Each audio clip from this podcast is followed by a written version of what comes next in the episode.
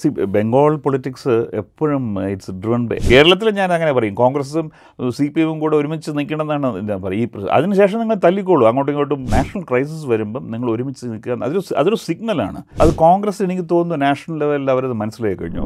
പശ്ചിമ ബംഗാളിലാണ് ടെലിഗ്രാഫിൻ്റെ, കൽക്കത്തയിലാണ് ടെലിഗ്രാഫിൻ്റെ ആസ്ഥാനം. അപ്പോൾ west Bengal politics വളരെ കാലമായിട്ട്, ഇപ്പോൾ 30 വർഷമായി ടെലിഗ്രാഫിൻ്റെ ഭാഗമായിട്ട്, അപ്പോൾ വളരെ കീനായിട്ട് പൊളിറ്റിക്സ് ഒബ്സർവ് ചെയ്യുന്നുണ്ടാവും. കേരളത്തെ സംബന്ധിച്ച് വെസ്റ്റ് ബംഗാൾ പൊളിറ്റിക്സ് എത്രത്തോളം താല്പര്യമുള്ളൊരു സംഗതിയാണ് എന്നുള്ളതും അറിയാമല്ലോ. ഇപ്പോൾ ഇന്ത്യ എന്നുള്ളൊരു മുന്നണി വന്നതിന് ശേഷം വെസ്റ്റ് ബംഗാൾ പൊളിറ്റിക്സിൽ ഇപ്പോൾ ഞാനതിൽ ഏറ്റവും കൂടുതൽ താല്പര്യത്തോടെ വായിച്ചത്, അതും ടെലിഗ്രാഫിലാണ് ഞാൻ വായിച്ചത്, ഈ മാർട്ടേഴ്സ് ഡേയിൽ തൃണമൂൽ കോൺഗ്രസ് നടത്തുന്ന വലിയ റാലിയിൽ കഴിഞ്ഞ ഈ മാർട്ടേഴ്സ് ഡേയിൽ മമതാ ബാനർജി പ്രസംഗിച്ചപ്പോൾ കോൺഗ്രസിനെയും സി പി എമ്മിനെയും വലിയ തോതിൽ വിമർശിക്കുക എന്ന് പറയുന്ന ഒരു കലാപരിപാടി വേണ്ട എന്ന് വെച്ചിരുന്നു. വലിയ തോതിൽ വിമർശിക്കാതെയാണ് ആ പ്രസംഗം പൂർത്തിയായത്. ടെലിഗ്രാഫ് അത് ഭയങ്കര രസമായിട്ട് റിപ്പോർട്ട് ചെയ്തു, ഞാനത് വായിച്ചിരുന്നു. അപ്പോൾ എന്ത് മാറ്റമാണ് ഈ ഇന്ത്യ സഖ്യം വന്നതിന് ശേഷം വെസ്റ്റ് ബംഗാൾ പൊളിറ്റിക്സിൽ ഉണ്ടായിക്കൊണ്ടിരിക്കുക? എന്തെങ്കിലും മാറ്റം ഉണ്ടായിക്കൊണ്ടിരിക്കുന്നുണ്ട്? താങ്കൾ പറഞ്ഞ ചെറിയ രീതിയിൽ മാറ്റങ്ങൾ ഉണ്ടെന്നുണ്ട് തീർച്ചയായിട്ടും, പക്ഷേ വേണ്ട രീതിയിൽ മാറ്റങ്ങൾ ഉണ്ടാകുന്നില്ല എന്നാണ് ഞാൻ മനസ്സിലാക്കുന്നത്. അതിൽ പ്രധാന കാര്യം സി ബംഗാൾ പൊളിറ്റിക്സ് എപ്പോഴും ഇറ്റ്സ് ഡ്രിവൺ ബൈ, എല്ലായിടത്തും, ഇനി കേരളത്തിൽ പോലും നമുക്ക് അല്ലെന്ന് പറയാൻ പറ്റില്ലേ, പ്രത്യേകിച്ച് ഇപ്പോൾ ഒരു individual driven politics. Even Congress party പോലും ആരാണ് ലോക്കൽ കോൺഗ്രസ് നേതാവ് അല്ലെങ്കിൽ സംസ്ഥാന, അതനുസരിച്ചായിരിക്കും കോൺഗ്രസിൻ്റെ പ്രവർത്തനം എപ്പോഴും. അവിടെ ഒരിക്കലും ഒരു നാഷണൽ ഇതുമായിട്ട് ലിങ്ക്ഡ് അല്ല ഒരിക്കലും. അപ്പം തൃണമൂൽ സർട്ടൻലി ഇത് മമതാ ബാനർജി, സി പി എമ്മും അതുപോലെയായിരുന്നു. സി പി എം പണ്ട് അനിൽ ബിശ്വാസ് എന്ന് പറഞ്ഞ അദ്ദേഹമായിരുന്നു, അതിനൊപ്പം പ്രമോദ് ദാസ്ഗുപ്ത, ജ്യോതിബാബുവിനെക്കാട്ടി പ്രമോദ് ദാസ്ഗുപ്തയാണ് ബംഗാൾ സി പി എമ്മിനെ ഷേപ്പ് ചെയ്തത്. അതൊരിക്കലും national C P M leadership അല്ലായിരുന്നു. വീണ്ടും അനിൽ ബിശ്വാസ് വന്നപ്പോൾ സംസ്ഥാന സെക്രട്ടറി അദ്ദേഹത്തിൻ്റെ സ്റ്റൈലായിരുന്നു ഇത് വന്നത്. പിന്നെ വിമാൻ ബോസ് കൂടുതൽ നമ്മുടെ കൊടിയേരിയെ പോലെയായിരുന്നു. അദ്ദേഹം എല്ലാവരെയും കൂടെ കൊണ്ടുപോകാൻ ശ്രമിക്കുന്ന അദ്ദേഹത്തിന് അത്ര വലിയൊരു ഇംപ്രിൻ്റ് അതിനകത്ത് അദ്ദേഹത്തിൻ്റെ സ്റ്റൈല്. അനിൽ ബിശ്വാസ് ആയിരുന്നു വളരെ, പ്രമോദ് ദാസ്ഗുപ്തയ്ക്ക് ശേഷം ഏറ്റവും പ്രധാനമായിട്ട്. അതിനുശേഷം പ്രത്യേകിച്ച് ഒരു അത്ര വ്യക്തിത്വമുള്ള ഒരു ലീഡർഷിപ്പ് ഉണ്ടായിരുന്നില്ല എന്നുള്ളതാണ്. അതൊരു കുറവായിട്ട് ഞാൻ പറയുക അല്ല, കാര്യം കളക്റ്റീവ് ലീഡർഷിപ്പും പലപ്പോഴും നല്ലതാണ്. ഒരു പ്രത്യേകിച്ച് ഒരു സെൻട്രസ്റ്റ് അങ്ങനെ ഒരു പാർട്ടിക്ക് കളക്റ്റീവ് ലീഡർഷിപ്പ് ആയിരിക്കുന്ന. പക്ഷേ ഇതിന് ശേഷം ഇപ്പോൾ മുഹമ്മദ് സലീമാണ്. ഇപ്പോൾ അദ്ദേഹത്തിന് ഇൻഹറൻ്റ്ലി അവരും അദ്ദേഹത്തവും തൃണമൂലുമായിട്ട് വളരെ ബുദ്ധിമുട്ടാണ് ചേരാൻ. രണ്ടാമത് കോൺഗ്രസിനും അതുപോലെ അദ്ദേഹവും മമതയായിട്ട് പേഴ്സണലി വിരോധമുള്ള ആളാണ്. അപ്പം ഇവർ രണ്ടുപേരും ഉള്ളതുകൊണ്ടാണെന്ന് എനിക്കറിയില്ല. അതിപ്പോൾ പലപ്പോഴും വേണ്ട രീതിയിൽ ഇപ്പോഴും വളരെയധികം സ്പർദ്ധ ഇവർ തമ്മിലുണ്ട്. അതുമാത്രമല്ല, ഇപ്പോൾ കഴിഞ്ഞ ഒരു ഇലക്ഷൻ കഴിഞ്ഞപ്പോൾ ഒരു പുതിയൊരു തിയറി അല്ല, അത് ഇതിനു മുമ്പ് ഉണ്ടായിട്ടുണ്ട്. ഇപ്പം ഇവരെല്ലാവരും പറയുന്നത് തൃണമൂലും കോൺഗ്രസും സി പി എമ്മും ഒന്നിക്കുകയാണെങ്കിൽ ആൻറ്റി സെക്കുലർ അല്ലെങ്കിൽ ആൻറ്റി ബി ജെ പി വോട്ടിൽ anti Mamata vote consolidate it will entire anti Mamata വോട്ടിൽ go to B J P. അതേസമയം ഇവർ മൂന്നുപേരും, അതായത് കോൺഗ്രസ് ലെഫ്റ്റ് ഒരു സൈഡിലും മമത മറ്റൊരു സൈഡിലും, അങ്ങനെ ത്രികോണം എന്നിട്ട് ബി ജെ പി. അങ്ങനെയാണെങ്കിൽ anti Mamata vote it will split between B J P and ഇത്. അപ്പോൾ ലെഫ്റ്റ് ജയിക്കണമെന്നില്ല, പക്ഷേ ലെഫ്റ്റ് ജയിച്ചില്ലെങ്കിലും ബി ജെ പിക്ക് പോകേണ്ട വോട്ടിൻ്റെ കുറച്ച് ശതമാനം ഇവരെടുക്കുന്നത് കൊണ്ട് ബി ജെ പിക്കും ജയിക്കാൻ നോക്കില്ല. അപ്പോൾ ഇറ്റ് വിൽ ഹെൽപ്പ് മമത എന്നൊരു തിയറി ഇപ്പോൾ വളരെ ശക്തമായിട്ട് അത് പ്രത്യേകിച്ച് തൃണമൂൽ ഭാഗത്തു നിന്നാണ് ഇത്. പക്ഷേ ഞാനിത് കണക്കാക്കുന്നത് ഇവർക്ക് ഇതൊരു സീറ്റ് അഡ്ജസ്റ്റ്മെൻറ്റ് ഉണ്ടാവുകയാണെങ്കിൽ ലെഫ്റ്റിനും കോൺഗ്രസിനും സീറ്റ് കൊടുക്കാതിരിക്കാനുള്ള ഒരു ഉപാധിയായിട്ടാണ്. അപ്പോൾ അതൊരു വളരെ കാര്യം കഴിഞ്ഞോണേ 18 സീറ്റ് ബി ജെ പിക്ക് പോയി. അപ്പോൾ ആ 18 എന്ന് പറഞ്ഞാൽ കേരളത്തിൻ്റെ ഒരു സംസ്ഥാനത്തിൻ്റെ ഇത്. അപ്പോൾ കേരളത്തിൻ്റെ 20 സീറ്റും ഇടതുപക്ഷവും കോൺഗ്രസും തമ്മിൽ വിഭജിക്കുകയാണെങ്കിൽ പോലും അത് കംപ്ലീറ്റ്ലി ന്യൂട്രലൈസ് ചെയ്യണം അവിടെ. അപ്പം ഏറ്റവും ഈ തിയറിയിൽ ഞാൻ വിശ്വസിക്കുന്ന കാര്യം, ഇന്ത്യ എന്നൊരു അലയൻസ് ഒരു നാഷണൽ ഇലക്ഷൻ വരുമ്പം അത് ക്ലിക്ക് ചെയ്യുകയാണെങ്കിൽ അതിൻ്റെ അർത്ഥം എന്താ, അതായത് there is a national crisis, അതുകൊണ്ട് എല്ലാവരും കൂടെ ചേരുന്നു, അവർ വോട്ട് ചോദിക്കുന്നുള്ളൂ. അപ്പോൾ അവിടെ ഇതിനകത്ത് ഇങ്ങനത്തെ ഉള്ള ഗിമിക്സും ഇങ്ങനെയുള്ള തിയറികളും വർക്ക് ചെയ്യുമെന്ന് എനിക്ക് തോന്നുന്നു. അപ്പോൾ മമത ഇതിൽ വിട്ട് ഞാൻ മമത പൊതുവേ ഉള്ളൊരു ഒരു നമ്മുടെ ഇപ്പോഴത്തെ ഫീൽ, ജനറലി ബംഗാളിൽ ഒരു political feeling Mamata has gone out of our way to help ഈ അലയൻസിന് വേണ്ടി. ഇനിയും കോൺഗ്രസും സി പി എം ആണ് അത് ജസ്റ്റിഫോർക്കിട്ടുന്നത്. പക്ഷേ എനിക്ക് അത് അത്ര സിമ്പിളല്ല. മമത പറയേണ്ട കാര്യങ്ങളൊക്കെ പറഞ്ഞിട്ടുണ്ടോ ശരിയാണ്, അത് കോൺഗ്രസും സി പി എമ്മും പറയേണ്ടാത്ത കാര്യങ്ങൾ പറയുന്നുണ്ടോ ശരിയാണ്. കാര്യം അവിടെ ഇപ്പോൾ ഒരു തൊഴിൽ സ്കാം നടക്കുന്നുണ്ട്. അപ്പോൾ അതിനെ വളരെ നിശ്ചിതമായിട്ട് കോൺഗ്രസും അത് കുഴപ്പമില്ല, അത് ഞാൻ പറയുന്നത് അങ്ങനെ വിമർശിക്കണം. കാര്യം റീജിയണൽ പൊളിറ്റിക്സിനെ അവർ എതിർക്കുന്നുണ്ട്. പക്ഷേ ഇവൻച്വലി മമത എത്രമാത്രം സിൻസിയർ ആണെന്നുള്ള ടെസ്റ്റ് അവരെത്ര സീറ്റ് നല്ല, അത് വെറും സീറ്റ് കൊടുത്താൽ പോരാ, ജയിക്കാൻ പറ്റുന്ന വിന്നബിൾ സീറ്റ്സ് സി പി എമ്മിനും കോൺഗ്രസിനും കൊടുക്കണം എന്നുള്ള, അവർ കൊടുക്കുകയാണെങ്കിൽ തീർച്ചയായിട്ടും ഒരു 8 സീറ്റെങ്കിലും അവർ കൊടുക്കുകയാണെങ്കിൽ അതൊരു വലിയൊരു, അങ്ങനെയാണെങ്കിൽ എനിക്ക് അവർ എന്നിട്ട് അവർ 3 പേരും കൂടെ നിൽക്കുകയാണെങ്കിൽ തീർച്ചയായിട്ടും ബി ജെ പി അവർക്ക് അത്രയും ബി ജെ പിക്ക് ഒരു 10 സീറ്റിൽ പോലും അവർക്ക് പിടിച്ചു നിർത്താൻ കഴിയും. പക്ഷേ അത് ആ ഒരു ഇത് എൻ്റെ ഒരു തോന്നലാണ്, ചിലപ്പോൾ തെറ്റായിരിക്കാം. അതുപോലെ മമത പറയും, അവന് തോന്നുന്നു ഇവനാരത് പറയാനെന്നുള്ള ഒരു ഇതുണ്ട്. അപ്പോൾ മമത ഇവൻച്വലി മമത വിചാരിക്കുന്ന കാര്യം നടക്കുള്ളൂ. ഇപ്പോൾ കാര്യം അവർ ആ ബംഗാൾ രാഷ്ട്രീയത്തിൽ അത്ര നിറഞ്ഞു നിൽക്കുന്നൊരു വ്യക്തിത്വമാണ്. അപ്പോൾ ഇങ്ങനെ ഒരു അതല്ല മമത ഇത് ഒഴിച്ചില്ല, ഞാൻ ഒരു സീറ്റ് പോലും കൊടുക്കില്ല അവരുടെ, മമതയുടെ തീയതിയനുസരിച്ച് ഓരോ ഏതൊക്കെ സ്റ്റേറ്റുകളിൽ ഡോമിനൻ്റ് പാർട്ടി ആരാണ് അവർ തീരുമാനിക്കണം, അതാണ് മമതയുടെ ഫോമുല.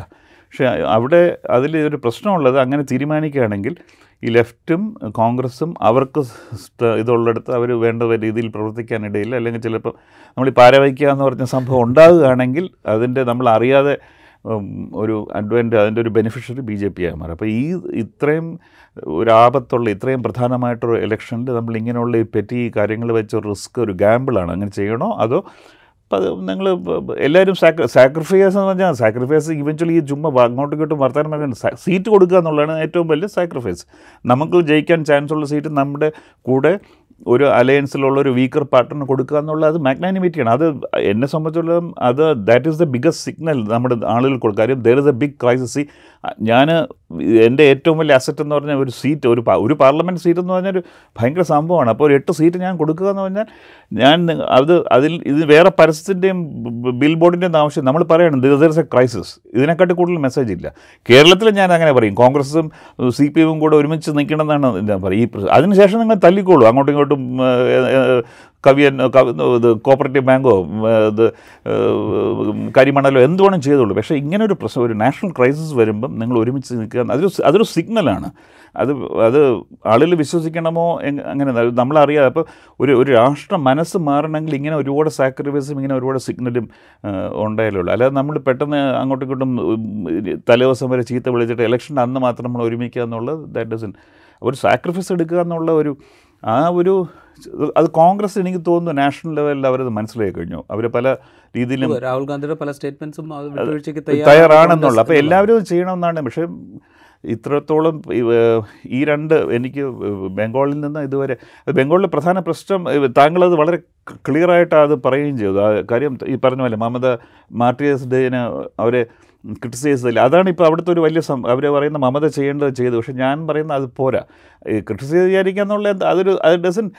നമ്മൾ ശരിക്കും ഒരു സാക്രിഫൈസ് പറഞ്ഞാൽ ഇറ്റ് ഷുഡ് ഹേർട്ട് അസ് അല്ലേ, അല്ല ചുമ്മാ ഞാൻ സാക്രിഫൈസ് ചെയ്തെന്ന് പറഞ്ഞിട്ട് കാര്യമല്ല. അത് എന്നെ എങ്ങനെ, ഞാൻ എന്ത് വില കൊടുത്തു എന്നുള്ളത്. ഇപ്പോൾ മമത ക്രിട്ടിസൈസ് ചെയ്തിരുന്നെന്ന് പറഞ്ഞിട്ട് കാര്യമല്ല, അത് വില കൊടുക്കുന്നുള്ള, നല്ല സീറ്റ് കൊടുക്കാൻ തയ്യാറാകണമെന്നുള്ള അതാണ് റിയൽ ടെസ്റ്റ്. അതില്ലെങ്കിൽ അവർക്ക് ഞാൻ അവരുടെ ഉദ്ദേശശുദ്ധി സംശയിക്കണം എന്ന് പറയേണ്ടി വരും. ഈ കഴിഞ്ഞ ലോക്സഭാ തെരഞ്ഞെടുപ്പിൽ 18 സീറ്റ്, അതിനുശേഷം നടന്ന വെസ്റ്റ് ബംഗാൾ നിയമസഭാ തെരഞ്ഞെടുപ്പ് ബി ജെ പി വെസ്റ്റ് ബംഗാളിൽ ജയിച്ചേ തീരൂ എന്നുള്ള മട്ടിൽ മത്സരിക്കുകയും പക്ഷേ പരാജയപ്പെടുകയും ചെയ്തു. അപ്പോൾ ഇതൊരു വലിയ പരാജയമായിട്ട് ആളുകൾ അതിനെ വ്യാഖ്യാനിച്ചിരുന്നു. ബി ജെ പിക്ക് കനത്ത തിരിച്ചടി ഉണ്ടായി, മമത തിരിച്ചു കയറി. നമ്മൾ കണക്കുകൾ നോക്കുമ്പോൾ അത് ശരിയാണ്, പക്ഷേ ഗ്രാസ് റൂട്ടിൽ അതങ്ങനെ തന്നെയാണോ? ഞാൻ വിചാരിക്കുന്നത് അല്ല, കണക്കുകൾ നോക്കുമ്പോഴും ശരിയല്ല സത്യം പറയുകയാണെങ്കിൽ. കാര്യം 0-ൽ നിന്ന് 77 സീറ്റ് കിട്ടുന്ന 18 സീറ്റ് കിട്ടിയത് അത് വെച്ച് നോക്കുമ്പോൾ തീർച്ചയായിട്ടും കുറഞ്ഞു. പക്ഷേ 18-ൽ നമുക്ക് കിട്ടിയത് അതൊരു ലോക്സഭ ഇലക്ഷൻ, നരേന്ദ്രമോദി ഇലക്ഷൻ ആയിരുന്നു. ഇവിടെ നരേന്ദ്രമോദി 40 തവണ വന്നു എന്നൊക്കെ അല്ലേ, നരേന്ദ്രമോദി അമിത്ഷായും കൂടെ കമ്പൈൻഡ് 40 റാലി അഡ്രസ് ചെയ്തെന്ന് ശരിയാണ്. പക്ഷേ അസംബ്ലി ഇലക്ഷൻ എപ്പോഴും ഒരു വേറൊരു ഇലക്ഷനാണ്. അത് നമുക്ക് ഒരിക്കലും, അതുകൊണ്ടാണ് ഞാൻ പറഞ്ഞത്, ഞാൻ വീണ്ടും ഈ ആവർത്തിക്കുന്ന മമത ഈ അസംബ്ലി ഇലക്ഷൻ്റെ കണക്കുകൾ വച്ചാണ് ലോക്സഭ ഇലക്ഷനെ അപ്രോച്ച് ചെയ്തെങ്കിൽ തെറ്റായിരിക്കും. മോദി നമ്മൾ വിചാരിക്കുമ്പോഴല്ല, മോദിക്കൊരു ഒരു ഒരു ഒരു എന്താ പറയേണ്ട ഒരു ഹിപ്നോസിസ് റിഫ്ലക്റ്റ് ഉണ്ട് ആളുകളുടെ ഇടയിൽ. അത് നമ്മൾ ഇല്ലയെന്ന് വിചാരിച്ചിട്ട് കാര്യമില്ല. അപ്പം അങ്ങനെയുള്ള ഒരു സമയത്ത് മമത വിചാരിക്കുകയാണ് ഈ അസംബ്ലി ഇലക്ഷൻ നടന്നതുപോലെ ഞാൻ വീണ്ടും വിജയിക്കുന്നത് അത് അങ്ങനെ ആവണമെന്നില്ല. ചിലപ്പോൾ മമത ഈ 18 എന്നുള്ള 22 ചാൻസ് ഉണ്ട്, ആകാം ഞാൻ പറയുകയാണ്, നമുക്കൊരു ഇതില്ല. അതുപോലെ ഗ്രാറ്റ് സൂസാതെ വളരെയധികം വളർച്ച ഉണ്ട് അവർക്ക്, നിസ്സംശയം പറയാം. BJP വളർന്നുകൊണ്ടിരിക്കുകയാണ്. അത് പക്ഷേ ഇത്രയും നാൾ കോൺഗ്രസിനെക്കാട്ടി CPMൻ്റെ at the cost of CPM എന്നായിരുന്നു. കോൺഗ്രസ് ഉള്ള സ്ഥലത്ത് അവർക്ക് നോർത്ത് ബംഗാൾ അവിടെ ഇപ്പോഴും അവർ സ്ട്രോങ്, അത്ര ചെറിയ ഏരിയയിൽ. അതുപോലെ പക്ഷേ CPM ആണ് അതിൻ്റെ ഏറ്റവും ലൂസർ എന്ന് പറയുന്നത്. അപ്പോൾ തൃണമൂൽ അധികം നഷ്ടപ്പെട്ടിട്ടുമില്ല. അപ്പോൾ അതുകൊണ്ടാണ് മമതയ്ക്ക് ആ ഒരു സെൻസ് ഓഫ് ഏർജൻസി ഇല്ലാത്തതെന്ന് ഞാൻ കരുതുന്നു. പക്ഷേ അതൊരു മിസ്കാൽക്കുലേഷൻ ആകുകയാണെങ്കിലോ, 2019 ഒരിക്കലും പ്രതീക്ഷിച്ചില്ല ഇത്രയും BJP ഇത്രയും സീറ്റ് നേടുന്നുള്ള കാര്യം. അപ്പോൾ 2019 സിറ്റുവേഷനിൽ നിന്ന് വളരെ ഡ്രമാറ്റിക്കായിട്ട് ഇപ്പോൾ സിറ്റുവേഷൻ മാറിയെന്ന് നമ്മൾ വിശ്വസിക്കുന്നു. പക്ഷേ അത് അങ്ങനെ അല്ലെങ്കിൽ നമുക്ക് തീർച്ചയായില്ല. കാര്യം 2019 മോദി വലിയ കാര്യങ്ങളും ചെയ്തിട്ടല്ല ജയിച്ചത്. അത് ആളുകൾക്ക് വോട്ട് മനസ്സിലായി. അങ്ങനെ അതുപോലെ ആരും അത്ര പ്രതീക്ഷിച്ചില്ല. ബംഗാളിൽ 18 സീറ്റ് BJP ഒരിക്കലും പ്രതീക്ഷിച്ചില്ല. അപ്പോൾ ഇപ്പോഴും അസംബ്ലി ഇലക്ഷൻ വെച്ച് നമ്മൾ പ്രതീക്ഷിക്കുന്നില്ല. പക്ഷേ അത് അന്നും പ്രതീക്ഷിച്ചില്ല. അപ്പോൾ അതുപോലെ സംഭവിച്ചുകൂടായെന്നില്ല. പക്ഷേ അതുകൊണ്ടാണ് ഞാൻ പറയുന്നത് ഇതൊരു വലിയൊരു ഗാമ്പിളാണ്. അങ്ങനെ ഗാമ്പിൾ ചെയ്യേണ്ട ആവശ്യമുണ്ടോ എന്നുള്ളൊരു ഈ BJPയെ സംബന്ധിച്ചിപ്പോൾ കഴിഞ്ഞ നിയമസഭാ തെരഞ്ഞെടുപ്പിൽ ത്രിപുരയ്ക്ക് സമാനമായ ഒരു പ്രവർത്തന പദ്ധതിയാണ് ബംഗാളിലവർ പുറത്തു നിന്നൊക്കെ RSSൻ്റെ നേതാക്കളെയും പ്രവർത്തകരെയും ഒക്കെ നിയോഗിച്ചുകൊണ്ട് ബംഗാളിൻ്റെ ഗ്രാമങ്ങളിൽ ഡീപ്പ് റൂട്ടായിട്ട് പ്രവർത്തിക്കുക എന്ന് പറയുന്നൊരു സ്കീമാണ് അവർ കഴിഞ്ഞ നിയമസഭാ തെരഞ്ഞെടുപ്പിൽ നടപ്പാക്കാൻ ശ്രമിച്ചത്. ഒപ്പം നരേന്ദ്രമോദിയുടെയും അമിത് ഷായുടെയും ഈ 40-41 വലിയ റാലികൾ, അതുണ്ടാക്കുന്ന ഇമോഷൻ, ഇതിൻ്റെ പുറത്തൊക്കെ ജയിച്ചു കയറാം എന്നുള്ളതായിരുന്നു അവരുടെ ഒരു കാൽക്കുലേഷൻ. അത് വിജയിച്ചില്ല. പക്ഷേ ഈ പറയുന്ന എന്താ പറയുക, ബംഗാളിനെ ലക്ഷ്യമിട്ടുള്ള ഈ പ്രവർത്തനങ്ങൾ അതിപ്പോഴും BJP തുടരുന്നുണ്ടോ? തീർച്ചയായിട്ടും അവർ തുടരുന്നുണ്ട്. പിന്നെ ഈ ബംഗാളിൽ ഉള്ള ഒരു ഇത് ഈ കാസ്റ്റ് വലിയ പ്രൊണൗൺസ്ഡ് അല്ലെങ്കിലും ഈ സബ് കാസ്റ്റ് ഒരുപാട് ഗ്രൂപ്പ്സ് ഉണ്ട്. ഇപ്പോൾ മത്തുവ എന്ന് പറഞ്ഞൊരു സംഘം, അപ്പോൾ അവരുടെ വോട്ട് സ്ട്രോങ് വോട്ട് ബേസാണ്. അപ്പോൾ അവർ BJP അവരുടെ ഇടയിൽ വളരെയധികം ഇത് കിട്ടും. പിന്നെ ടീ ട്രൈബ്സ് എന്ന് പറഞ്ഞാൽ പണ്ട് പുറത്തുള്ള സ്റ്റേറ്റുകളിൽ നിന്ന് ജോലിക്കായിട്ട് കൊണ്ടുവന്നു. അപ്പോൾ അവരുടെ ഇടയിൽ BJP നോർത്ത് ബംഗാൾ വളരെയധികം പ്രവർത്തിക്കുന്നുണ്ട്. കാരണം അവരുടെ ഭാഷ, അവരുടെ ഹിന്ദി, ചിലരൊക്കെ ഹിന്ദി സംസാരിക്കുന്നവരൊക്കെ ഉണ്ട്. അപ്പോൾ അവരുടെ ഇടയിൽ നാച്ചുറലി BJPക്ക് ഒരു അഡ്വാൻറ്റേജ് ഉണ്ട്. അപ്പോൾ ഇങ്ങനെയുള്ള പോക്കറ്റുകളായിട്ട് അപ്പോൾ ദളിതരുടെ ഇടയിൽ, പ്രത്യേകിച്ച് ഈ പൂർണിയ പോലുള്ള സ്ഥലങ്ങളുടെ ട്രൈബൽസിൻ്റെ ഇടയിൽ, അവിടെ ട്രൈബൽസിൻ്റെ RSS അവരുടെ വളരെയധികം പ്രവർത്തനമാണ്. അപ്പോൾ ഈ പോക്കറ്റ്സ് എല്ലാം ഇവരെല്ലാം പെട്ടെന്ന് ഒരുമിച്ച് വരികയാണെങ്കിൽ അത് BJPക്ക് ഗുണം ചെയ്യും. അപ്പോൾ പലരും ചോദിക്കുക എന്തുകൊണ്ട് അസംബ്ലിയിൽ വരുന്നത്. അസംബ്ലിയിൽ നമ്മൾ മറക്കുന്ന ഒരു കാര്യം, ഇതെല്ലാം ഉണ്ട്. നമ്മൾ ബംഗാളി സബ് നാഷണലിസം മമത കളിച്ചു എന്നൊക്കെ പറയും. പക്ഷേ അതല്ലാതെ മറ്റൊരു കാര്യമുള്ളത്, ഈ മമത ഭരിച്ചിരുന്ന സമയത്ത് ഈ വെൽഫെയർ സ്കീംസ് വളരെയധികം, ഏകദേശം ബംഗാളിൽ എനിക്ക് തോന്നുന്നു 10 കോടി ആയിട്ട് പോപ്പുലേഷൻ ആണെന്ന് തോന്നുന്നു. അതിനകത്ത് ഏകദേശം 80% ആളുകൾ, 80% എന്ന് പറഞ്ഞാൽ ഭയങ്കര സംഖ്യയാണ്, ഏതെങ്കിലും ഒരു ഡേസിൽ ഏതെങ്കിലും ഒരു സ്കീം അവർക്ക് ടച്ച് ചെയ്തിട്ടുണ്ട്. അങ്ങനെ രീതിയിൽ മമത ചെയ്ത്, അതൊരു മലയാളി ഓഫീസർ ആണ് അതിൻ്റെ പിന്നിൽ നിന്ന് പറയുന്നത്, സലീം വളരെ ബ്രില്യൻ്റ് ആയിട്ടുള്ള ഓഫീസർ, കളക്ടറായിരുന്നു, ഇപ്പോഴും അവിടെ പവർ. അദ്ദേഹത്തിൻ്റെ ബ്രെയിനിൽ നിന്നുണ്ടായതാണ് അത് ആളെ കഴിയുന്നത്ര മാക്സിമം ആളെ സഹായിക്കുക എന്നുള്ളത്. അതൊരു വലിയൊരു കാര്യമായിരുന്നു. അപ്പോൾ അതുകൊണ്ടാണ് അതൊരു പ്രധാന ഇതായിരുന്നു. ഈ നരേന്ദ്രമോദിയും അമിത് ഷായും അവർ ബാക്കിയുള്ള ഈ ജയ് ശ്രീറാം അങ്ങനെയുള്ള സ്ലോഗൻസും മറ്റു കാര്യങ്ങളൊക്കെ പറഞ്ഞെങ്കിലും നേരിട്ട് ഒരു ഗവൺമെൻറ്റിൽ നിന്ന് നമുക്ക് കിട്ടുക എന്നത് അതൊരു വലിയ കാര്യമാണ്. ജനങ്ങളൊരു മറക്കില്ല ഒരിക്കലും. അപ്പോൾ അത് അസംബ്ലിയിൽ വളരെയധികം ഗുണം ചെയ്തു. പക്ഷേ ഒരു പാർലമെൻറ്റ് ഇലക്ഷനിൽ അത് ആ രീതിയിൽ ഇതേ ബെനിഫിറ്റ്സ് വാങ്ങിച്ച ആളുകൾ പാർലമെൻറ്റ് ഇലക്ഷൻ അങ്ങനെ വോട്ട് ചെയ്യണമെന്നില്ല. കാര്യം അസംബ്ലി ഇലക്ഷൻ ആകുമ്പോൾ ആൾക്കറിയാം ഈ സർക്കാരാണ് ഞങ്ങളുടെ ജീവിതമായിട്ട് അഫക്റ്റ് ചെയ്യുന്നത്. അതേസമയം ഒരു പാർലമെൻറ്റ് ഇലക്ഷൻ നമ്മുടെ എൻ്റെ ജീവിതത്തിൽ നേരിട്ട്, അപ്പം ഈ ബെനിഫിറ്റ്സ് കിട്ടണമെങ്കിൽ എനിക്ക് മമത വേണം. അതേസമയം പാർലമെൻറ്റ് ഇലക്ഷൻസ് ഇപ്പോൾ എൻ്റെ ഉള്ളിൽ കുറച്ചൊരു ചെറിയൊരു ഹിന്ദുത്വ, ഒരു സോഫ്റ്റ് ഹിന്ദുത്വയോ അല്ലെങ്കിൽ മറ്റും അല്ലെങ്കിൽ നമ്മുടെ രാജ്യം ഒരു ഭയങ്കര രാജ്യമാണ് ഇദ്ദേഹത്തിൻ്റെ കീഴിലായി, അപ്പോൾ അദ്ദേഹത്തിന് നമ്മൾ റിവാർഡ് ചെയ്യണം, അല്ലെങ്കിൽ വന്ദേ ഭാരത് ഓടിക്കുകയല്ലേ, അപ്പോൾ അതിനൊരു വോട്ട്. അപ്പോൾ അങ്ങനെയുള്ള, അപ്പോൾ നമുക്കറിയില്ല. അപ്പോൾ വോട്ടിംഗ് ബൂത്തിൽ ചെല്ലുമ്പോൾ ഏത് ഫാക്ടറാണ് വർക്ക് ചെയ്തത്. അതേസമയം അസംബ്ലി, പഞ്ചായത്തിനും തൃണമൂൽ വൻ വിജയം നേടി. കാര്യം ക്ലിയർലി അവരുടെ ജീവിതത്തെ എഫക്റ്റ് ചെയ്യുന്ന, അപ്പോൾ ആളുകൾക്കറിയാം അതിൽ തൃണമൂൽ ഇത് മൈനോറിറ്റീസിൻ്റെ ഇടയിലേക്ക് തൃണമൂൽ ഉള്ള പോലെ CPM ഉണ്ടായിരുന്ന പോലത്തെ രീതിയിലുള്ള സെക്യൂരിറ്റി കൊടുക്കുന്നുണ്ട്. സുരക്ഷ എന്നുള്ളൊരു, അതായത് സെക്യൂരിറ്റി, അതൊരു വലിയ കാര്യമാണ്. പക്ഷേ അത് പാർലമെൻറ്റിലേക്ക് പോകുമ്പം അത് ഉണ്ടാകാൻ വേണം എന്നില്ല. കാര്യം അവർ പറയും മോദി വന്നാലും അയാൾ ഡൽഹിയിലല്ലേ, ഇവിടെ മമത ഞങ്ങളെ രക്ഷിക്കാൻ മമത ഉണ്ടല്ലോ. അപ്പോൾ ഇതൊരു നമുക്കറിയില്ല എങ്ങനെ ഈ മനസ്സെങ്ങനെ വർക്ക് ചെയ്യുന്നുള്ള കാര്യം. ഈ പൗരത്വ നിയമ ഭേദഗതി വന്നപ്പോൾ അതിലേറ്റവും കൂടുതൽ സ്ട്രെസ് ചെയ്യപ്പെട്ട ഒരു സംസ്ഥാനം എന്ന് പറയുന്നത് ബംഗാളാണ്. ബംഗാളിൻ്റെ പൊളിറ്റിക്സിനെ വലിയ തോതിൽ ഡിവൈഡ് ചെയ്യാൻ സാധ്യത ഉണ്ട് ഈ പൗരത്വ നിയമ ഭേദഗതി എന്നുള്ള ഒരു ആർഗ്യുമെൻ്റ് ഉണ്ടായിരുന്നു. അത്തരത്തിലുള്ള ഒരു ഒരു ഡിവിസീവ് പൊളിറ്റിക്സ് അവിടെ വർക്കൗട്ട് ചെയ്തിട്ടുണ്ടോ BJP? ഇല്ല, അത് എനിക്ക് തോന്നുന്നില്ല. അതെന്തുകൊണ്ട് CAA എവിടെ അങ്ങനെ അത് ഒന്നും ചെയ്ത് അത് CAA മൈനോറിറ്റീസെങ്കിലും അല്ലെങ്കിലും ഒരു മമതയുടെ കൂടെ ആയിരുന്നു, അത് കൂടുതൽ കൺസോളിഡേറ്റ് ചെയ്യാൻ സഹായിച്ചിട്ടുള്ളൂ. അതാണ് ഈ മധുവ എന്ന് പറഞ്ഞ ഇതിൽ അവർക്ക് ഈ CAAയുടെ അവർക്ക് ആവശ്യമുണ്ട് CAA. അപ്പം അമിത് ഷാ വരുമ്പോഴൊക്കെ പ്രോമിസ് ചെയ്യും, പക്ഷേ അത് എന്തുകൊണ്ട് ഇതുവരെ പ്രാവർത്തികമാക്കിയിട്ടില്ലല്ലോ, അങ്ങനെ ഒരു ഇതുണ്ട്. അപ്പോൾ അവരും BJPയും ശ്രമിക്കുന്നില്ല എന്ന്. പക്ഷേ BJPന്നെ ഇപ്പോൾ അടുത്ത കാലത്തായിട്ട് ചില ഈ നോർത്ത് ബംഗാളിൽ, വടക്കൻ ബംഗാളിലുള്ള സ്ഥലങ്ങളിൽ ഈ അവിടുത്തെ സബ് സ്റ്റേറ്റ് ചില ഈ സ്റ്റേറ്റ് കൊണ്ട് വേണമെന്നൊക്കെ പറഞ്ഞുള്ളൊരു ചെറിയ, അപ്പോൾ അവരെ അവരുടെ BJP പണ്ടുതൊട്ടേ ചെറിയ സ്റ്റേറ്റുകളെ സപ്പോർട്ട് ചെയ്യുന്ന ഒരു പാർട്ടിയാണ്. അപ്പോൾ ആ രീതിയിൽ ചില സിമ്പത്തറ്റിക് നോയ്സസൊക്കെ അവരുണ്ട്. പക്ഷെ ഉണ്ടായി കഴിഞ്ഞപ്പോൾ പറ്റിയത് ബംഗാളിൻ്റെ ഒരു പ്രത്യേകത, ബംഗാൾ ആദ്യമേ നമ്മൾ ഒന്ന് ബംഗ്ലാദേശായിട്ട് നമ്മൾ വിഭജിച്ചു. അതിന് മുമ്പ് ബംഗാൾ 2 തവണ ബ്രിട്ടീഷുകാരുടെ സമയത്ത് വിഭജിച്ചാണ്.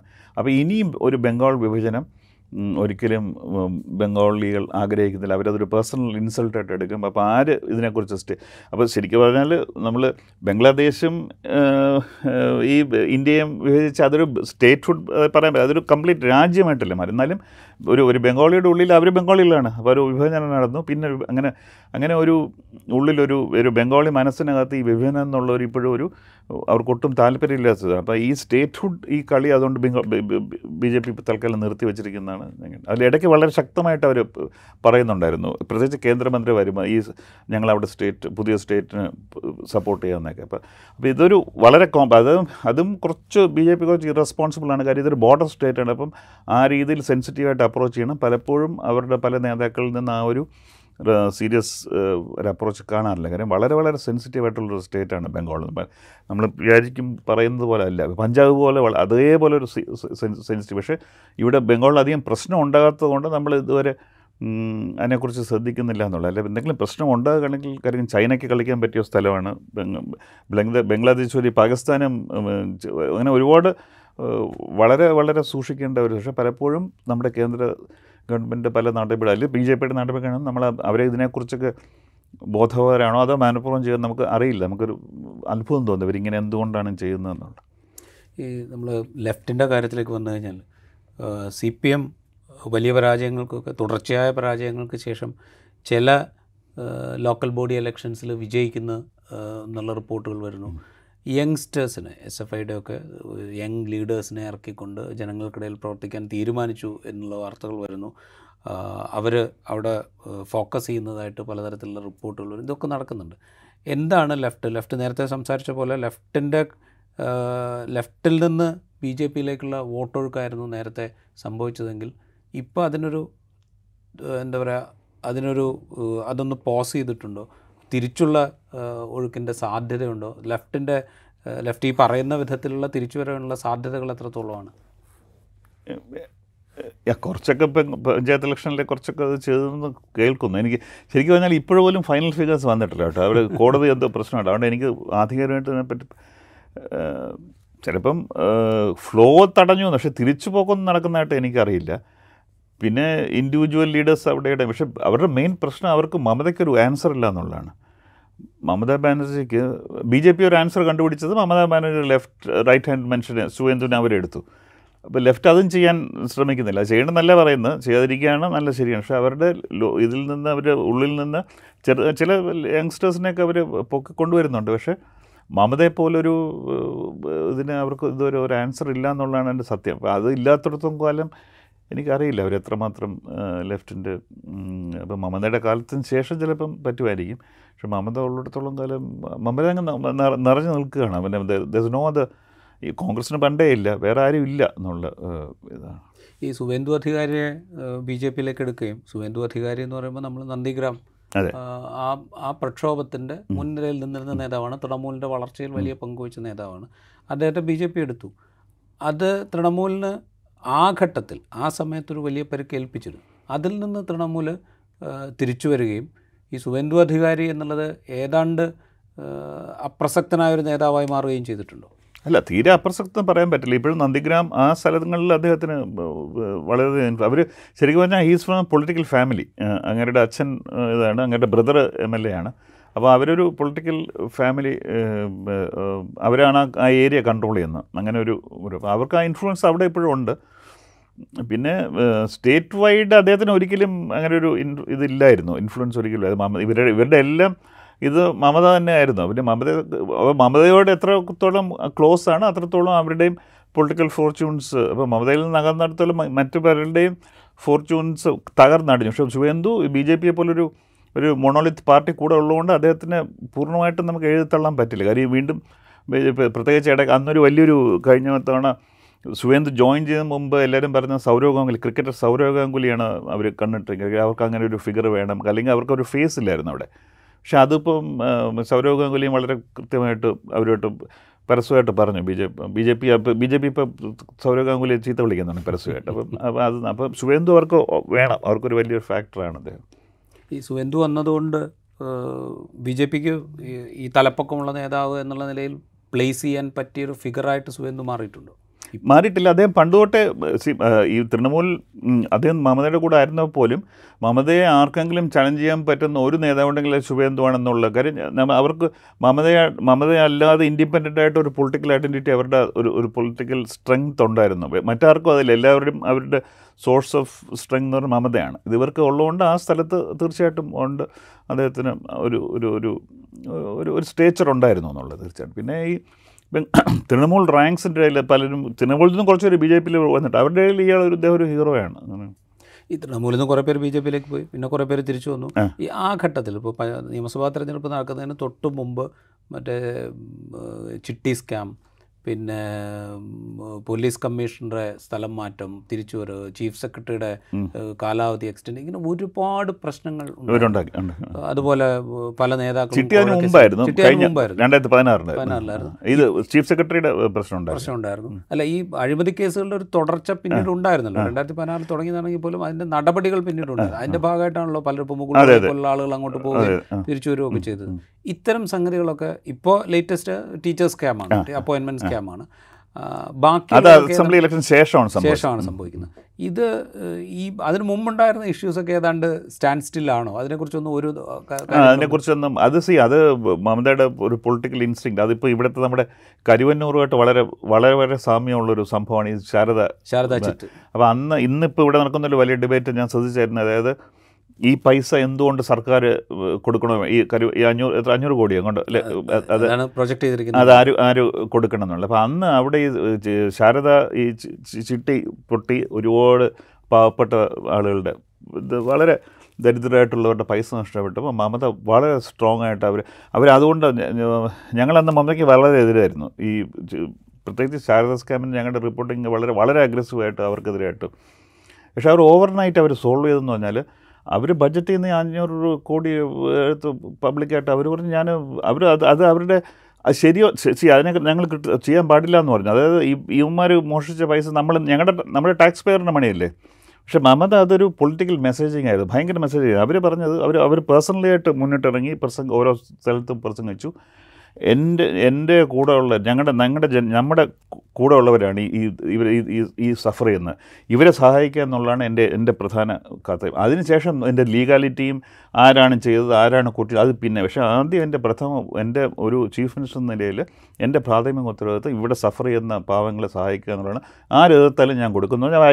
അവർ ബഡ്ജറ്റ് ചെയ്യുന്ന ബഡ്ജറ്റഡ് മണിയായിരുന്നു, അതിൽ നിന്ന് ഡൈവേർട്ട് ചെയ്ത് ഒരു സെസ്സും വെച്ചവർ അതുവേണമെങ്കിൽ നമുക്ക് ഇവിടുത്തെ ഗവൺമെൻറ്റിന് എനിക്കാണ് സിഗരറ്റിനോ മദ്യത്തിനോ ഇതിനുവേണ്ടി പ്രത്യേകം ശാരദാ സെസ്സെന്ന് ഞങ്ങൾ വിളിച്ചുകൊണ്ടിരുന്നത്. എത്ര സെസ്സും വെച്ചാൽ അവർ ആ പൈസ കൊടുത്ത് അതുകൊണ്ടാണ് ഡിഫ്യൂസ്, അല്ലെങ്കിൽ കലാപം നടന്നേനെ അവിടെ, മനസ്സിലായില്ല. കാര്യം ഇത്രയും പാവങ്ങൾ. അത് ഇവിടെ ഇതിപ്പോൾ ഒരു കരുവന്ന ഒരു തൃശ്ശൂർ ഡിസ്ട്രിക്റ്റ് മാത്രമല്ലേ ഉള്ളൂ, അത് അവിടെ അങ്ങനെയായിരുന്നു, അങ്ങനെയായിരുന്നു. അരറ്റം തൊട്ട് മറ്റേറ്റം വരെ ആളുകൾ അഫക്റ്റ് ചെയ്തതാണ്. പക്ഷേ അവർ ഓവർനൈറ്റ് ഒരു തെറ്റായ രീതിയിലാണ്.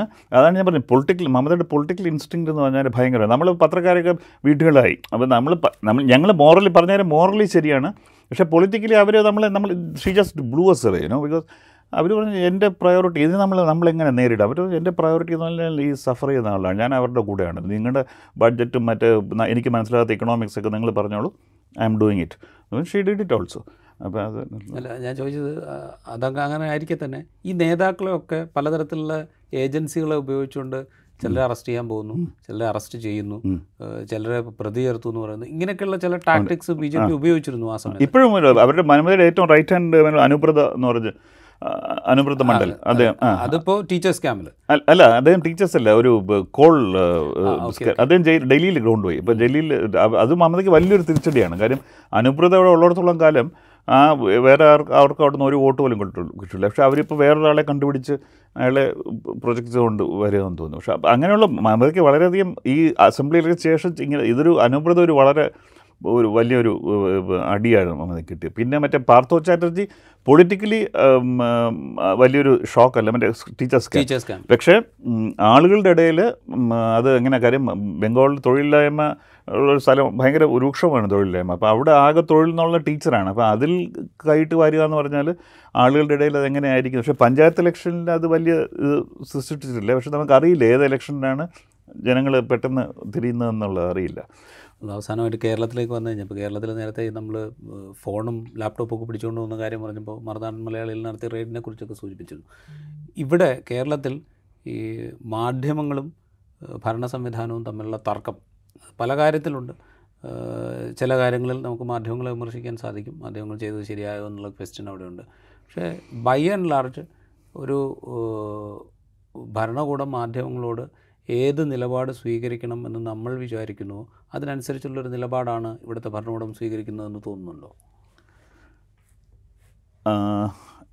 അല്ല, ഈ മറുനാടൻ പ്രശ്നം അല്ലാതെ എനിക്ക് പിന്നെ ഏഷ്യാനെറ്റിൽ വിനു ജോൺ ചില അത് എനിക്ക് വേണ്ടത്. പക്ഷേ ഓരോ കരീമിൻ്റെ അല്ല പേഴ്സണലായിട്ട് അല്ല, ഗവൺമെൻറ് പോളിസിയായിട്ട് എനിക്ക് തോന്നുന്നില്ല ഗവൺമെൻറ് അങ്ങനെ മീഡിയയുടെ പുറകെ പോകുന്നു. എനിക്ക് പോളിസിയായിട്ടല്ല ഞാൻ പറയുന്നത്, ഇപ്പോൾ ഭരണത്തിനെതിരായ വിമർശനങ്ങളെ ഒരു സഹിഷ്ണുതയോടെ സമീപിക്കുന്നുണ്ട് എന്ന് തോന്നുന്നുണ്ടോ? ഭയങ്കരമായ രൂക്ഷമായ രീതിയിലുള്ള അറ്റാക്ക് മീഡിയയെ ഒരുപക്ഷെ ഒഫീഷ്യൽ അല്ലാതെ അൺഒഫീഷ്യൽ വേയിൽ ട്രോളും അതൊക്കെ. അത് I think that's fact of life. നമുക്ക് ഇനി അത് പണ്ട് അങ്ങനെ സംഭവം ഇല്ലായിരുന്നല്ലോ. അത് പണ്ട് തൊട്ടേ സഹിഷ്ണുത എന്ന് പറയുന്നത് ഇപ്പോൾ മീഡിയ ക്രിട്ടിസൈസ് ചെയ്യുകയാണെങ്കിൽ ഒരിക്കലും നമുക്ക് മീഡിയയ്ക്ക് പറയാൻ പറ്റില്ല ഞങ്ങൾ പറയുന്ന ക്രിട്ടിസിസമൊക്കെ അതുപോലെ വളരെ ഉദാത്തമായ മനസ്സോടെ അവർ സ്വീകരിക്കണം, ഭരണകൂടം സ്വീകരിക്കണം എന്ന് പറയാൻ അങ്ങനെ നിർബന്ധ ബുദ്ധി ചെയ്യുന്നത് ശരിയല്ല. ഈ ട്രോളും ഇങ്ങനത്തെ കാര്യങ്ങൾ തീർച്ചയായിട്ടും അത് നമുക്കിനി ഒരിക്കലും വി കനോട്ട് അത് അങ്ങനെ ഒരു സംഭവം ഇല്ല എന്ന് വിചാരിക്കാൻ പറ്റില്ല. അതുണ്ടാകും. അപ്പോൾ അതുകൊണ്ട് പ്രത്യേകിച്ച് എനിക്ക് പ്രശ്നം ഭയം വരുന്നത് നമ്മൾ ഭരണകൂടത്തിൻ്റെ ഇൻസ്ട്രുമെൻറ്റ്സ് ഓഫ് സ്റ്റേറ്റ്സിനെ ഉപയോഗിച്ച്. ഇപ്പോൾ അഖില നന്ദകുമാർ ആ കേസ് ഇപ്പോൾ എനിക്ക് തോന്നുന്നു പോലീസ് കേസില്ല എന്ന് പറയണം. അത് ആദ്യം തൊട്ട് അങ്ങനെ അതിനെക്കാട്ടിൽ നമ്മൾ ആലോചിച്ച് നോക്കുക. അതാണ് ഞാൻ പറഞ്ഞത്. അതിന് പകരം നേരെ തിരിച്ചായിരുന്നെങ്കിലോ, പോലീസ് ഈ ആർഷോ കംപ്ലയിൻറ്റ് കൊടുക്കുന്നു, പോലീസ് ഒരു ലീഗൽ ഒപ്പീനിയൻ അല്ലെങ്കിൽ കോടതിയിൽ. കാര്യം ഇത് മീഡിയ നമ്മൾ എന്തൊക്കെ മീഡിയക്ക് അപ്പോൾ ആൾ പറയുന്നത് അല്ല, ഞാൻ പറയുന്നത് സാധാരണഗതിയിൽ ഒരു മെച്വർ അല്ലെങ്കിൽ സഗേഷസ് അപ്രോച്ച് എന്ന് പറഞ്ഞ് പോലീസ് കോടതി പോവാ, ഇങ്ങനെ ഒരാൾ കംപ്ലയിൻ്റ് ഉണ്ട്, should be proceed or not. അപ്പോൾ കോടതി പറയുകയാണെങ്കിൽ ഇമ്മീഡിയറ്റ്ലി നമുക്കൊരു ലീഗൽ ആൻഡ് മോറൽ ഒരു ഗ്രൗണ്ട് ഉണ്ട്, പിന്നെ പ്രൊസീഡ് ചെയ്യുക. ഇപ്പോൾ അതിൽ ആ കേസിൽ കോടതി പറയുന്നതിന് മുമ്പേ തന്നെ പരാതി കിട്ടിയാൽ പോലീസിന് സ്വമേധയാ ആലോചിക്കാവുന്നതാണ് എന്താണ് സംഭവിച്ചത്, അതും ചെയ്യാവുന്നതാണ്. പക്ഷേ പോലീസ് അപ്പോൾ അന്ന് ഇവിടെ ഞാൻ എൻ്റെ ഇവിടുത്തെ ഇൻ്റലക്ച്വൽസ് എൻ്റെ അടുത്ത് പറഞ്ഞു നിങ്ങൾ പറയുന്നത് ശരിയല്ല, അതൊരു വ്യക്തി കംപ്ലയിൻറ്റ് കൊടുത്താൽ പോലീസിനെ മൂവ് ചെയ്താൽ നോക്കുള്ളൂ. കാര്യം പോലീസിൻ്റെ സിറ്റിസനെ പ്രൊട്ടക്ട് ചെയ്യുക എന്നുള്ള പോലീസിന് അതൊരു വല്ലാതെ ഒരു ഫെസൈൽ ആർഗ്യുമെൻ്റാണ്. പക്ഷേ അങ്ങനെ അതൊരു ആർഗ്യുമെൻ്റാണ്. അപ്പോൾ ഞാൻ പറഞ്ഞു ശരി സംഭവിച്ചു. പക്ഷേ അതും അപ്പോഴും പോലീസ് ചെയ്യാവുന്നത് ഓക്കെ ഞങ്ങൾ ചെക്ക് ചെയ്തു, ഞങ്ങൾക്ക് we can't take it we can't make up mind so we are approaching the court and as for you can always do that. നമ്മുടെ കോടതി നമുക്ക് എപ്പോഴും അല്ലെങ്കിൽ attorney general sorry advocate general ഇതൊന്നും ചെയ്യാതെ ഇങ്ങനെ ചെയ്തിട്ടാണ് ഇപ്പോൾ വീണ്ടും വിഡ്രോ ചെയ്യേണ്ടി വന്നില്ലേ. ഇപ്പോൾ ഭരണകൂടത്തിന് എൻ്റെ ഇൻസ്ട്രുമെൻറ്റ്സ് ഉപയോഗിക്കുമ്പോഴാണ്, അല്ലാതെ ഈ ട്രോളും അതെല്ലാം കുഴപ്പമില്ല. I think medias also if they are getting affected they are being over sensitive. അതല്ലേ കുറച്ച് ക്രിറ്റിസിസം മീഡിയയും ഫേസ് ചെയ്യണം, അതിൽ കുഴപ്പമില്ല. ഈ ക്രിറ്റിസിസം ഫേസ് ചെയ്യണം എന്ന് പറയുമ്പോൾ മീഡിയ ഓഫ് ലൈറ്റ്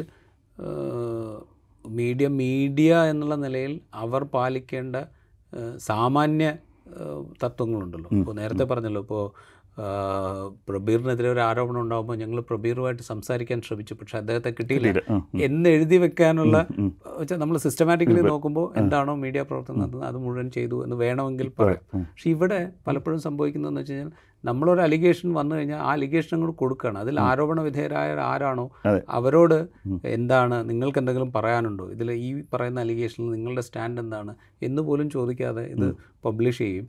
അവസാനം കുറേ കഴിയുമ്പോഴത്തേക്കും അങ്ങനെ പബ്ലിഷ് ചെയ്തതല്ല യാഥാർത്ഥ്യത്തിലുള്ളത്, വേറൊരു നിലയ്ക്കാണ് എന്ന് വരികയും ചെയ്യുന്ന സിറ്റുവേഷൻ. ഇപ്പോൾ ആരോഗ്യമന്ത്രി വീണ ജോർജ് സ്റ്റാഫിന് എതിരെ വരുന്ന ക്ലാസിക് എക്സാമ്പിളാണ്. താങ്കൾ ചോദിച്ചതിനകത്ത് തന്നെ ഉത്തരവുണ്ട്. അങ്ങനെ ഒരിക്കലും നമ്മൾ ആരോപണത്തിനാകുന്ന വ്യക്തികളുടെ ചോദിക്കാതെ കൊടുക്കാൻ പബ്ലിഷ് ചെയ്യാൻ പാടില്ല ഉണ്ട്, തീർച്ചയായിട്ടും അങ്ങനെയുണ്ട്. പക്ഷേ പലപ്പോഴും കോമ്പറ്റീഷനും നമ്മൾ റിയാലിറ്റിയും കൂടെ അപ്പോൾ അത് ഞാൻ പറയുന്നത് ഈ ആ മന്ത്രിയുടെ ഓഫീസിൽ നിന്ന് അങ്ങനെ വന്നപ്പോൾ ഈ മനുഷ്യൻ ഇദ്ദേഹം ഇങ്ങനെ പറഞ്ഞു. അപ്പോൾ ഒന്ന് തീർച്ചയായിട്ടും ഇൻ ഹൈൻസൈറ്റ് എനിക്ക് അപ്പോൾ അറിയില്ല ഞാൻ എന്ത് ഡിസിഷൻ എടുക്കുന്നത് എനിക്കറിയില്ല. അങ്ങനെ ഒരു ഇപ്പം മമതാ ബാനർജിയെക്കുറിച്ചാണ് അങ്ങനെ ഒരു അഴിമതി അല്ലെങ്കിൽ നരേന്ദ്രമോദി എളുപ്പം പറയാം. നമുക്ക് നരേന്ദ്രമോദിയെക്കുറിച്ച് ഒരു മനുഷ്യൻ ഇങ്ങനെ അഴിമതി പറഞ്ഞാൽ എനിക്കറിയില്ല. അപ്പോൾ ഞാൻ നരേന്ദ്രമോദിക്ക് ബയസ്ഡാണ്. അപ്പോൾ എൻ്റെ മനസ്സിൽ അത് ശരിയായിരിക്കണം എന്നുള്ളൊരു ആയിരിക്കും എന്നുള്ളത് വെച്ചായിരിക്കും ഒരു ബയസോടെ പോവുകയാണെങ്കിൽ പ്രശ്നം പറ്റുന്ന. അപ്പം അത് ബ്ലോ അപ്പ് എൻ്റെ മുഖത്ത് തന്നെയാണ്, എൻ്റെ ക്രെഡിബിലിറ്റി തന്നെയാണ് നഷ്ടപ്പെടുന്നത് തെറ്റാണെങ്കിൽ.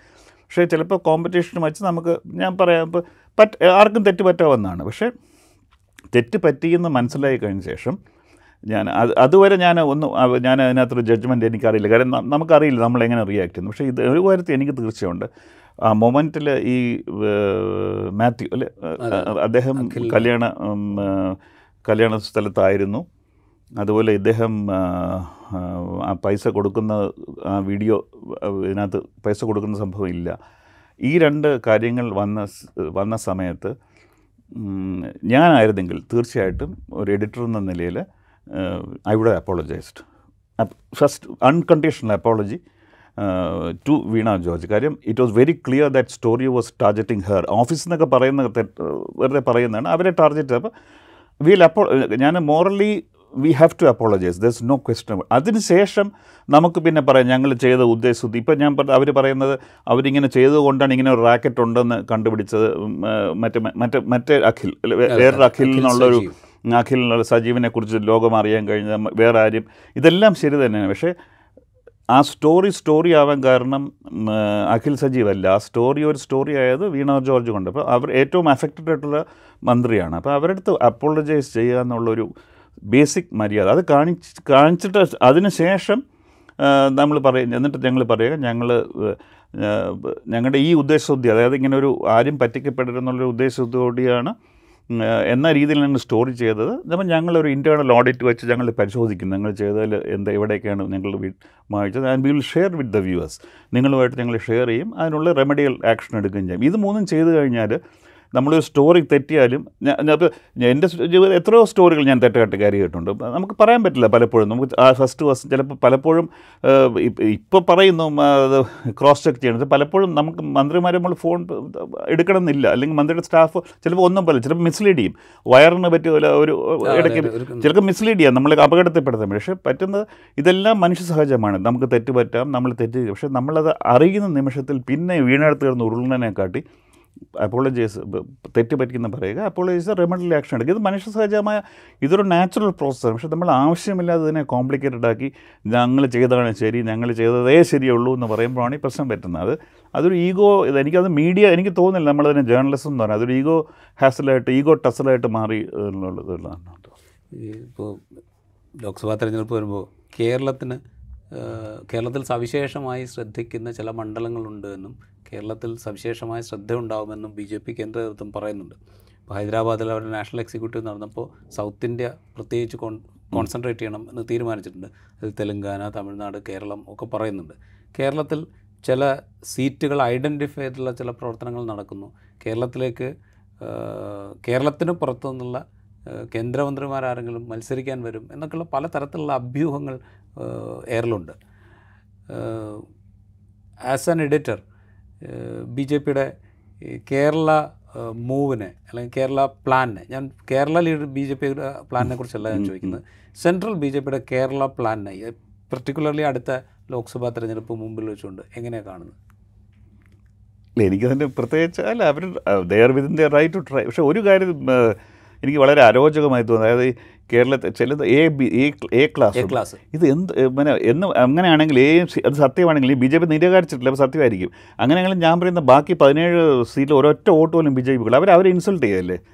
ഇത് ഈ സെഗ്രിഗേഷൻ എന്ന് പറഞ്ഞാൽ റേഷ്യൽ സെഗ്രിഗേഷൻ എന്ന് ഞാൻ കേട്ടിട്ടുണ്ട്. ഇത് ഇങ്ങനെ ആദ്യമായിട്ടാണല്ലോ ഈ പാർലമെൻ്ററി സെഗ്രിഗേഷൻ എന്ന് പറഞ്ഞാൽ കേട്ടിട്ടുള്ളത്. അതായത് ചില സ്കൂളുകളിലൊക്കെ ഉണ്ട് ഇങ്ങനെ ഫസ്റ്റ് ക്ലാസ് കിട്ടുന്നവരെ മാത്രം 10th ക്ലാസ്സിലൂടെ ജയിപ്പിക്കുക, ബാക്കി എല്ലാവരും 9th അല്ലെങ്കിൽ ഒന്നീ സ്കൂളിൽ മാറി പോകണം, അല്ല അവിടെ ഇരിക്കും.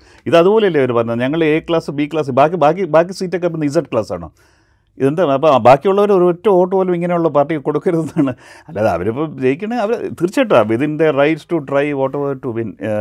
അല്ല, ഞാൻ ചോദിക്കുന്നത് അതൊരു വിജയം സാധ്യത ഉണ്ടോ? വിജയസാധ്യത എന്നത് ഈ കേന്ദ്ര ബി ജെ പിയുടെ കേന്ദ്ര നേതൃത്വം ഇങ്ങനെ പ്ലാൻ ഉണ്ടാക്കിയിരുന്നു എന്നുള്ള അഭ്യൂഹങ്ങളാണ് ഈ മുമ്പിൽ വരുന്നത്. ഈ ബി ജെ പിയുടെ സെൻട്രൽ ലീഡർഷിപ്പ് എന്ന് പറയുന്നത് ഈ കേരളത്തിലെ ഈ പറയുന്ന എ ക്ലാസ് എന്ന് പറയുന്ന സംഗതികൾ അത്രത്തോളം സീരിയസ് ആണ് എന്ന് തോന്നിയിട്ടുണ്ടോ? എനിക്കതിന് എവിഡൻസ് ഇല്ല. പക്ഷേ ഞാൻ സാധാരണ അവർ ബി ജെ പിയുടെ സാധാരണഗതിയിലുള്ള ഇത് വെച്ച് നോക്കുകയാണെങ്കിൽ ബി ജെ പി സംബന്ധിച്ചിടത്തോളം ഏറ്റവും നല്ലത് ലെഫ്റ്റ് ഇവിടെ തുടരുക എന്നുള്ളത്, അവരുടെ പ്രധാന ലക്ഷ്യം കോൺഗ്രസിനെ തകർക്കുക എന്നുള്ളതാണല്ലോ. അപ്പം അവരുടെ ബി ജെ പിക്ക് ബുദ്ധി ഉണ്ടെങ്കിൽ അവർ ശ്രമിക്കേണ്ടത് ലെഫ്റ്റിനെ, they should keep left in power. കാര്യം then Congress will be self destruct എന്നുള്ളത്. അപ്പോൾ അതല്ലാതെ ഇതിനകത്ത് ഇനി ബി ജെ പിക്ക് എനിക്കറിയില്ല. തീർച്ചയായിട്ടും എനിക്കിതിനെക്കുറിച്ച് വ്യക്തമായിട്ട് ഇത് പക്ഷേ വളരെ അരോചകമായിട്ട് അത് എനിക്ക് മീഡിയയുടെ അഭിപ്രായം നിങ്ങൾ നമ്മളങ്ങനെ അതിനായിട്ട് ചേർന്ന് അവരുടെ കൂടെ ചേർന്ന് 4-5 തെരഞ്ഞെടുപ്പുകളായിട്ട് എങ്ങനെ അങ്ങനെ പറയാൻ പാടില്ല. നമ്മളൊരു അല്ല ഡിസ്ക്രിമിനേഷൻ അല്ലേ, ആലോചിച്ച് നോക്കുക. ഒരു ക്ലാസ്സിൽ നമ്മൾ കുത്തുക എന്ന് ബ്രാൻഡഡ് ആക്കുക എന്ന് പറയുന്നത്, അതായത് ഇവരെല്ലാം എ ക്ലാസ് മറ്റുള്ള ബി ക്ലാസ് ബാക്കിയുള്ളവരെല്ലാം യൂസ്ലെസ് എന്നുള്ള രീതിയിൽ അങ്ങനെ അത് ചെയ്യാൻ പാടില്ല ഒരിക്കലും. Thank U.